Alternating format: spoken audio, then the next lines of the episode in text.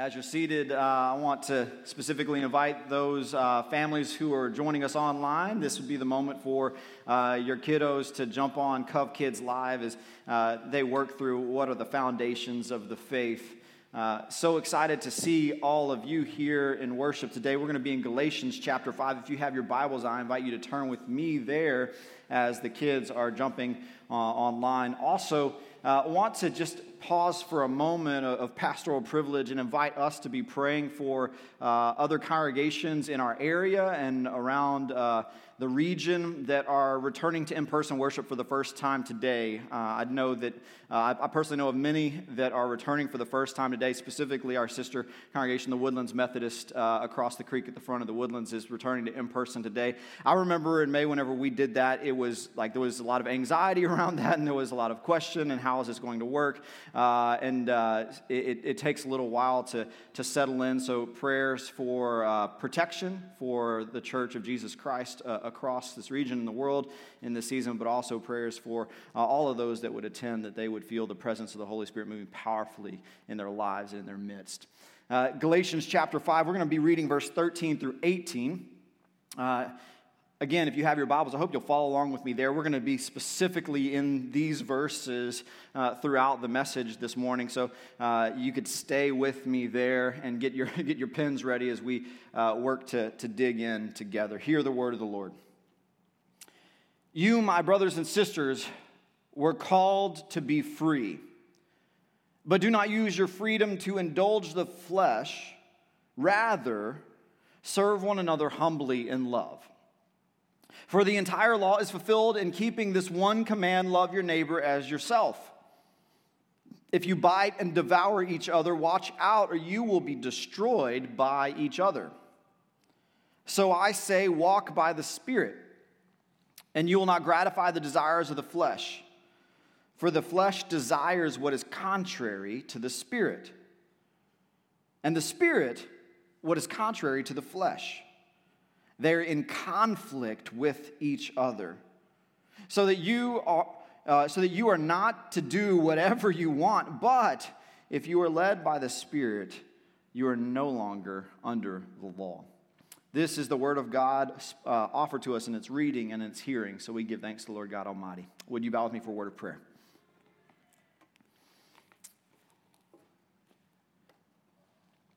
Gracious and loving God, we come into this space and time thankful for your word and for the chance we have as your children to gather around it to hear from you. Lord, you have a word specifically for us this day. So I ask that you would open our eyes that we would see, our ears that we would hear. Open our minds we would come to know and understand your word, our hearts, we would feel its power. Then I ask that you would open our hands, that we would serve you and offer grace and love to the world. We pray this together as the people of God in Jesus' name. Amen. So I was at a wedding last weekend uh, in Iowa. Who knew Iowa was beautiful? Hands? Anyone? Uh, I, I, I, found out that Iowa was beautiful. It was, uh, the wedding was set at a vineyard, and uh, the backdrop was overlooking uh, this rolling hillside of vineyards and crops, and it was magnificent. I was stunned by the beauty of it. I, I want to thank Megan for bringing the word last week while I was out. Uh, listened to her sermon this week, and we were blessed by uh, the word of God that she proclaimed uh, for us and that God proclaimed through her. Well, while I was at that wedding, uh, during the, the reception, uh, I, I, didn't know kind of what the, the seating arrangements were going to be, but for some reason I got seated in a place of honor amongst uh, the, some of the family members in the front, which is not so good for someone that, that is a really picky eater. Are any of you picky eaters? How many of you pretty much avoid vegetables at all cost? Okay, so that's me. That's how I live my life. I don't like vegetables. Uh, uh, my wife has trained me to consume vegetables. I don't like them, I consume them. And so uh, of course, we sat down at this reception. I'm sitting at the, at, at the family table up front, and, and the, the, salads are brought out, and they're placed before us, and, and they're, they're beautiful for anyone that likes salads. There's all different sorts of green things, not just one kind. Like I, I like I know what romaine, romaine is, right? Like that's one kind of lettuce I can identify. I also know what iceberg is, water. So I could eat iceberg. but, but it had all these different forms of vegetables, uh, particularly green things on the plate. And so I look around and see that they have uh, oil and vinegar uh, uh, dressing, and I'm like, whew. I could just douse this green stuff with that oil and vinegar, and I'm gonna be okay. So I, I, there's a spoon in the oil and vinegar, and I like swirl it all up, be sure it's all sorts of good, so I could dump it on my plate. But then I remember where I am and my manners that my mother taught me. And so I offer the oil and vinegar to uh, the lady that was across the table from me, Miss Connor. And so I offered her the oil and vinegar, and of course, it then began running all the way around the table. Well, what do I do as the oil and vinegar is making its way around the table? I talk. It's what I professionally do. This is legit how I, I, I live. I just start talking and we're telling stories and, and, and, we're having fun and, and we're having this great conversation going on. The oil and vinegar comes back to me and, and I take it and I continue con- uh, conversing and I just start dumping. And then I look down and realize that the dressing has totally separated as it made its way around the table so all I poured all over my salad was oil. I just made myself an oil and vegetable appetizer. But I'm at, I'm, I'm at the front table, I'm in front of everybody. I put it down, I panic. I'm like, what did I just do to myself? And then I look down and think, well, I have to consume this because it's, it's proper. I can't be improper. I can't be rude. You know, this, this, this beautiful wedding is being hosted, and I've flown to Iowa, and, and here I am at this table, so I have to consume it. So, one bite at a time, I consumed all of those green things doused in oil, and will never, ever, ever make that mistake again. From now on, I will always look down to be sure that it is mixed properly. But it's not easy for it to mix properly, right? There's a reason why we call uh, two things that are contrasting oil and water. Particularly personalities. You know, if you're talking about two personalities that just don't seem to jive, that don't seem to mix, someone will say, man, those two, they're like oil and water. They just don't mix, they don't get along. And, and, and, this is why, because you remember in science class when you did this experiment, you poured, poured oil into water, and the oil went down, and as it came back up, it all gravitated towards itself. It, it did not mix on its own at all. It desired, it seemed, to be separated. And will always, oil and water will always on their own separate from one another. There's a reason why we say that about personalities, and, and I believe there's a reason why we see that kind of contrast, that kind of even conflict being described here in this text for us. Now, now I, I believe that, that Paul lines out for us practically how to drive this home and live this out in our lives at the opening verse, verse 13 of what we read. But in order to catch the potency of verse 13, we're actually going to start at verse 17 and work our way backwards. Because as we work our way backwards, we're going to, to have it made clear for us what this practical learning is. Are you ready? So, together, as the people of God, we're going to turn to verse 17. And, and, and let's look at this together uh, as we uh, hear how this, these two uh, things work uh, not together, but con- in contrary fashion. So it says, For the flesh desires what's contrary to the spirit, and the spirit what is contrary to the flesh. They're in conflict with each other so that you are not to do whatever you want. I want to start with they're in conflict with each other. Sometimes we, we act as though the old life and the new life can some way find harmony in a fresh existence. You know, we, we, at Covenant over the course of this year have been working on uh, what does it mean to be made new in Christ. And this series that we're in is uh, about letting go of the old and, and this old way of operating, this old way of finding our being and, and, and working in the world. And so, whenever we enter into this new life, uh, we are enticed by Satan to think that the old and the new can in some way work in harmony harmony, that the flesh and the spirit have harmony. But it actually says that they are in direct conflict with one another. Conflict. They're at war with one another. Th- those two things are fighting each other.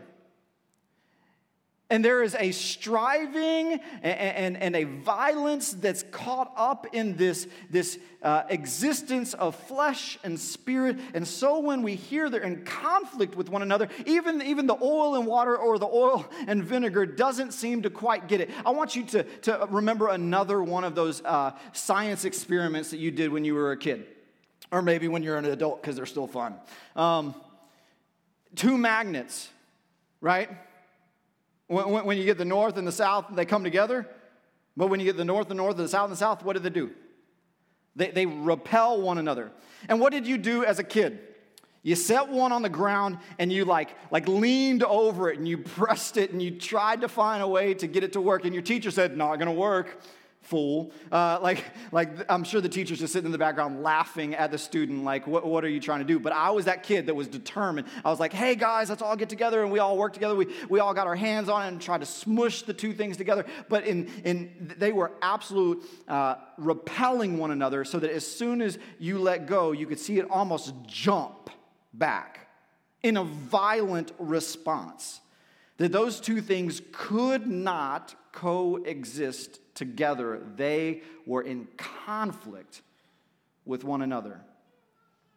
Flesh and spirit in conflict.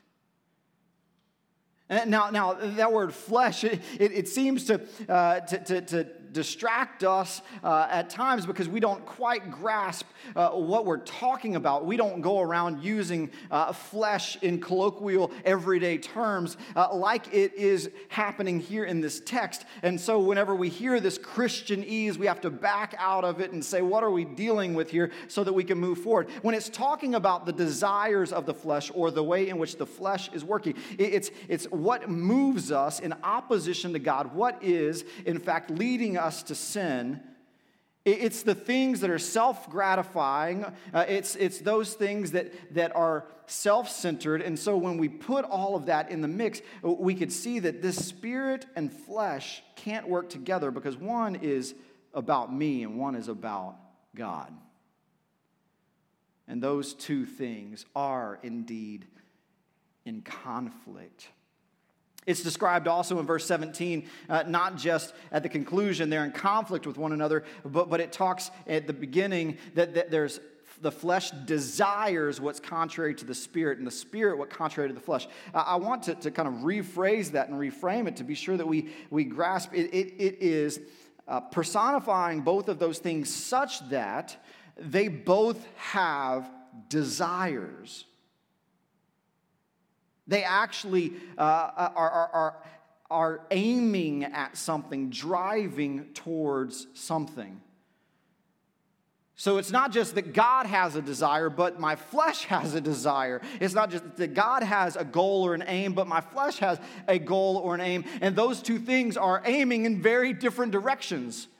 Do you remember in the Hunger Games, whenever Katniss Everdeen is, is being like interviewed for her sponsors and she's like performing for everybody uh, her, her archery skills and like she's supposed to be aiming downrange at this target and there's the bullseye there and she shoots the first arrow and misses uh, and then everybody kind of goes on with their talking and, and then she, she starts to aim back at that target again and, and then she turns from that target and aims at an entirely different target up on the platform where all of those sponsors are waiting and sees the apple in the pig's mouth. By the way, this is a very descriptive scene, so if you haven't seen it, I'm totally ruining it for you.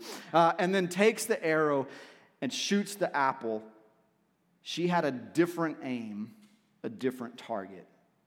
It was like in that moment when she was looking at this one target, she realized, I'm not trying to aim at that. I'm trying to aim at impressing those people and getting their attention. What better way to get their attention than to shoot an arrow right around them where you could have killed them all? Um, so think about it.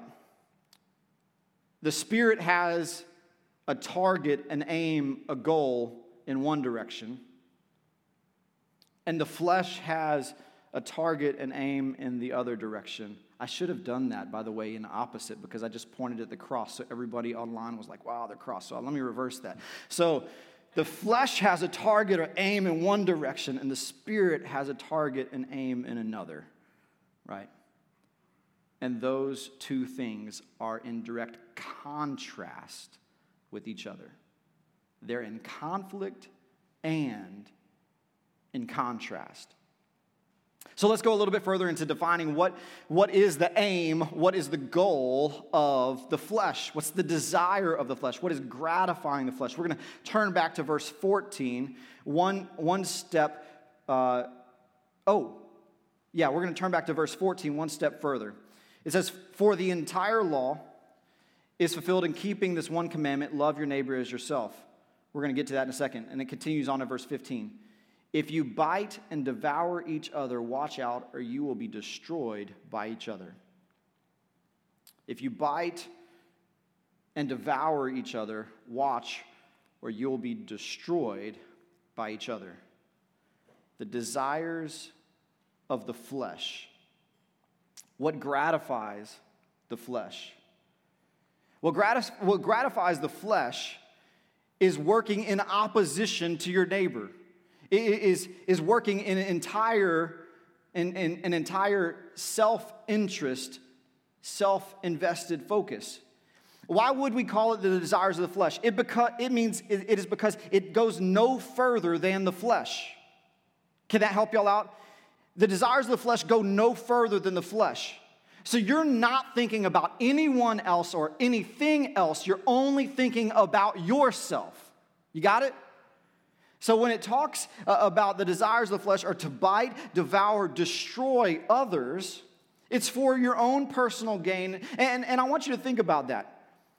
One, one bite seems to cause a certain level of harm, but then that next one and that next one and every one has to be more and more because the first is never satisfying enough.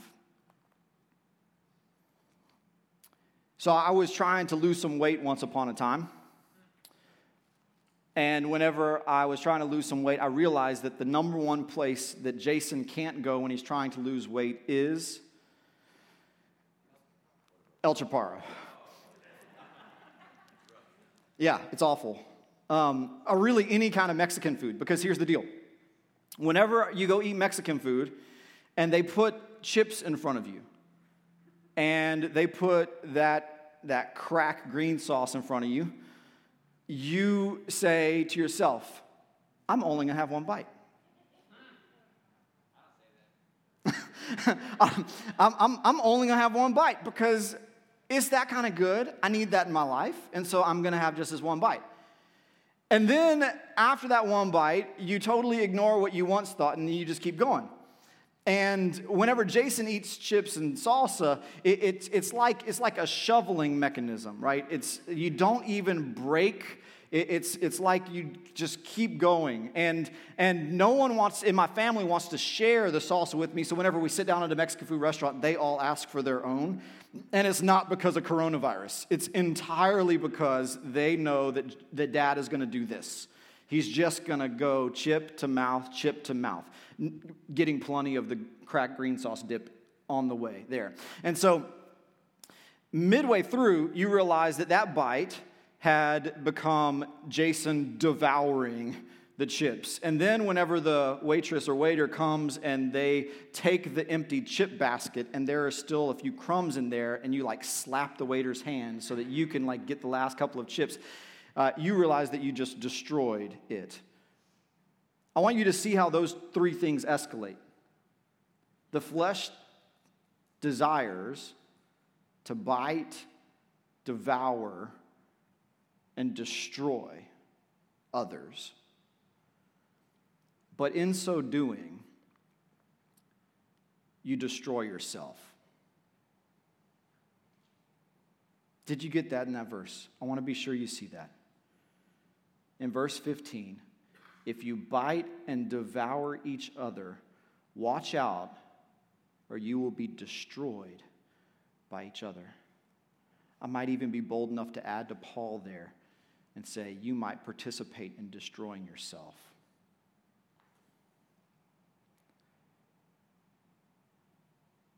That's what the desires of the flesh look like. And I want you to, to, to, to, pause just a moment. I want you to think in your own life and think in your own experience what has sin been for me?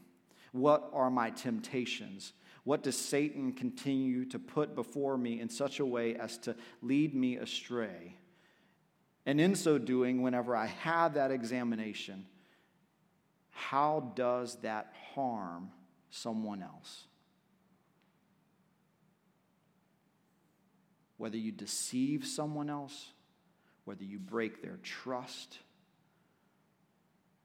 whether you prove yourself to be uh, lacking in dependability,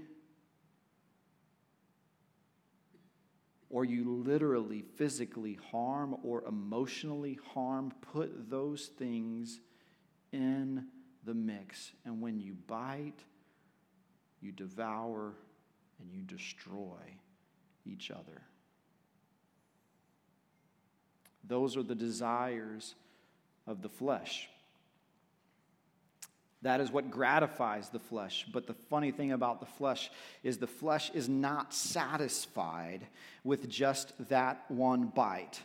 Satan uh, sees that he was able to tempt you into taking that bite, and he will go back there over and over and over again so that it's not just one, but it's two, it's four, it's eight, it's 16. It multiplies exponentially, and you have found yourself in a destructive pattern of behavior and sin.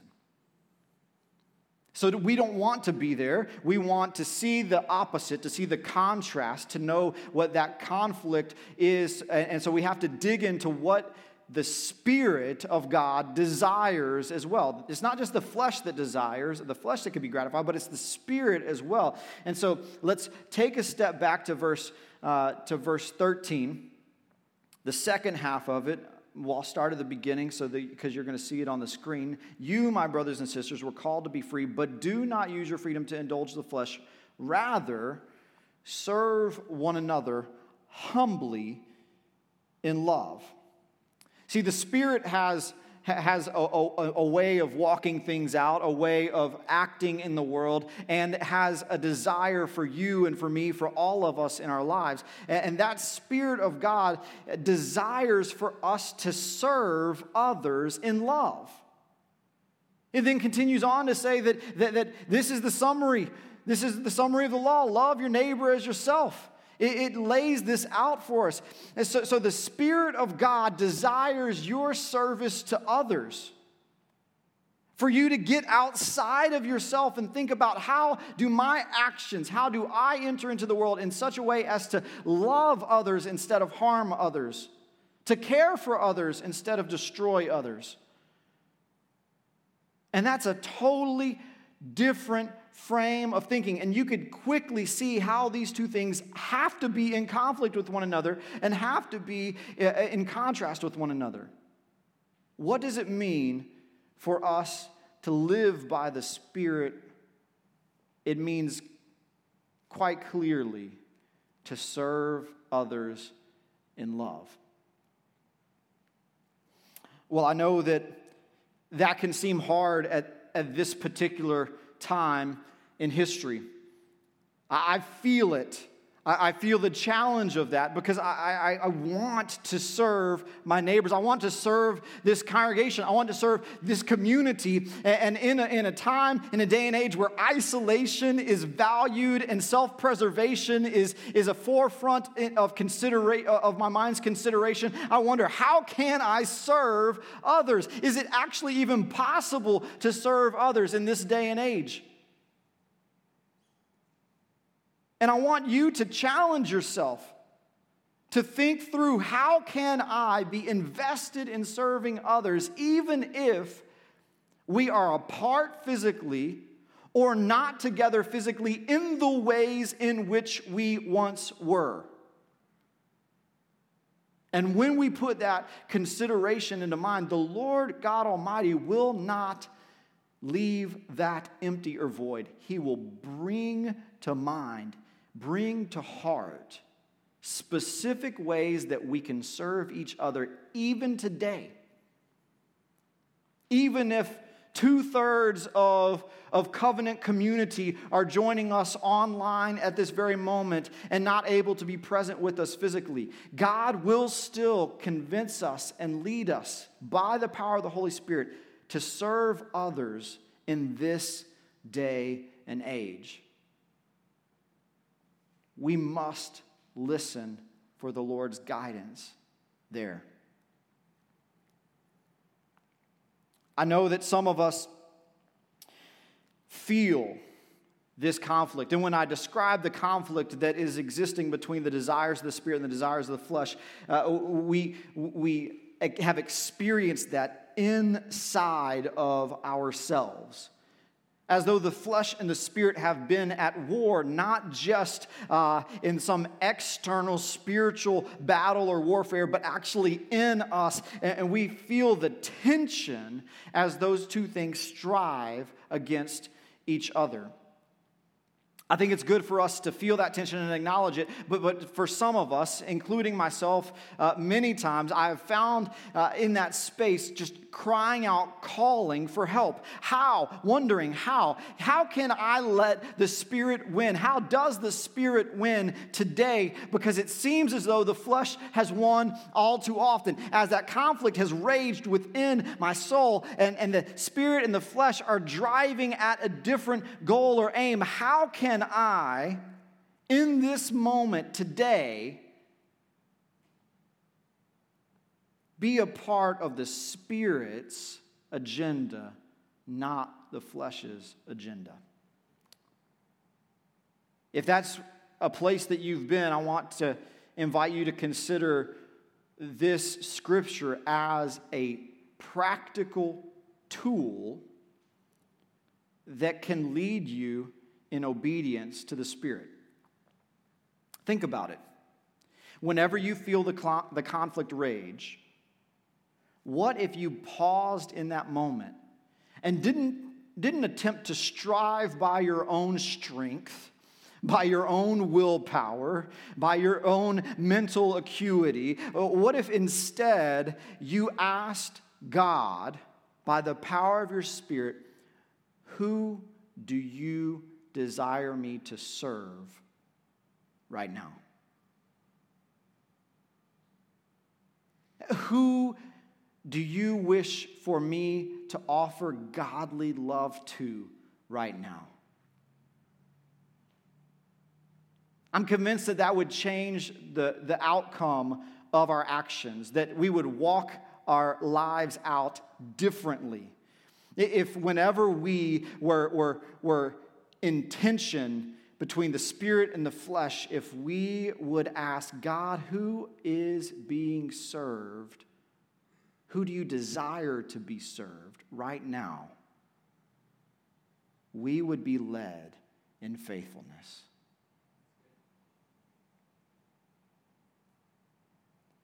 A lot of times I feel like I, I the spirit is ethereal, is other, it's, it's, it's hard to stay in tune with the Spirit's actions, but here, here is a direct tool that Paul gives us as he describes the Spirit's leading as one that calls us to others. How, God, are you leading me to others? It opens up the passage, verse 13. It, it says, Uh, that you're called to be freed. Brothers and sisters, you have been freed. You've been freed from sin. You've been freed from death. You've been freed by the power of the cross, by the grace of Jesus Christ. And since you've been freed, you now get to live out your life making choices for the Spirit over and over again, making choices for love over and over again, making choices for others over and over and over again. And whenever we do that, we are walking out a life in the Spirit. We are gratifying the desires of the Spirit. We are aiming towards a life in Christ. Let that be our aim in every moment of conflict so that we can exercise our freedom in obedience to the Spirit. Would you bow with me for a word of prayer? Gracious and loving God, what a gift it is that you give us this tool, this clear and powerful witness in your word that directs us so clearly to live our lives in alignment with you, with you and your desires for our lives by loving and serving others. Lord, help us to conceive, even creatively, if need be, of how we can serve others in this day and age. Let not, let not us become complacent uh, and, and defeated as we consider the challenges uh, that arise to that end now, but let us be driven more and more to love. So we come in this time before you, before your throne, and ask, Spirit, lead us guide us into the world. Lead us beyond our comfort and beyond the desires of our flesh, the desires of self, and help us to be directed into, into your world to others. We pray this in the mighty and precious name of Jesus Christ our Lord. Amen.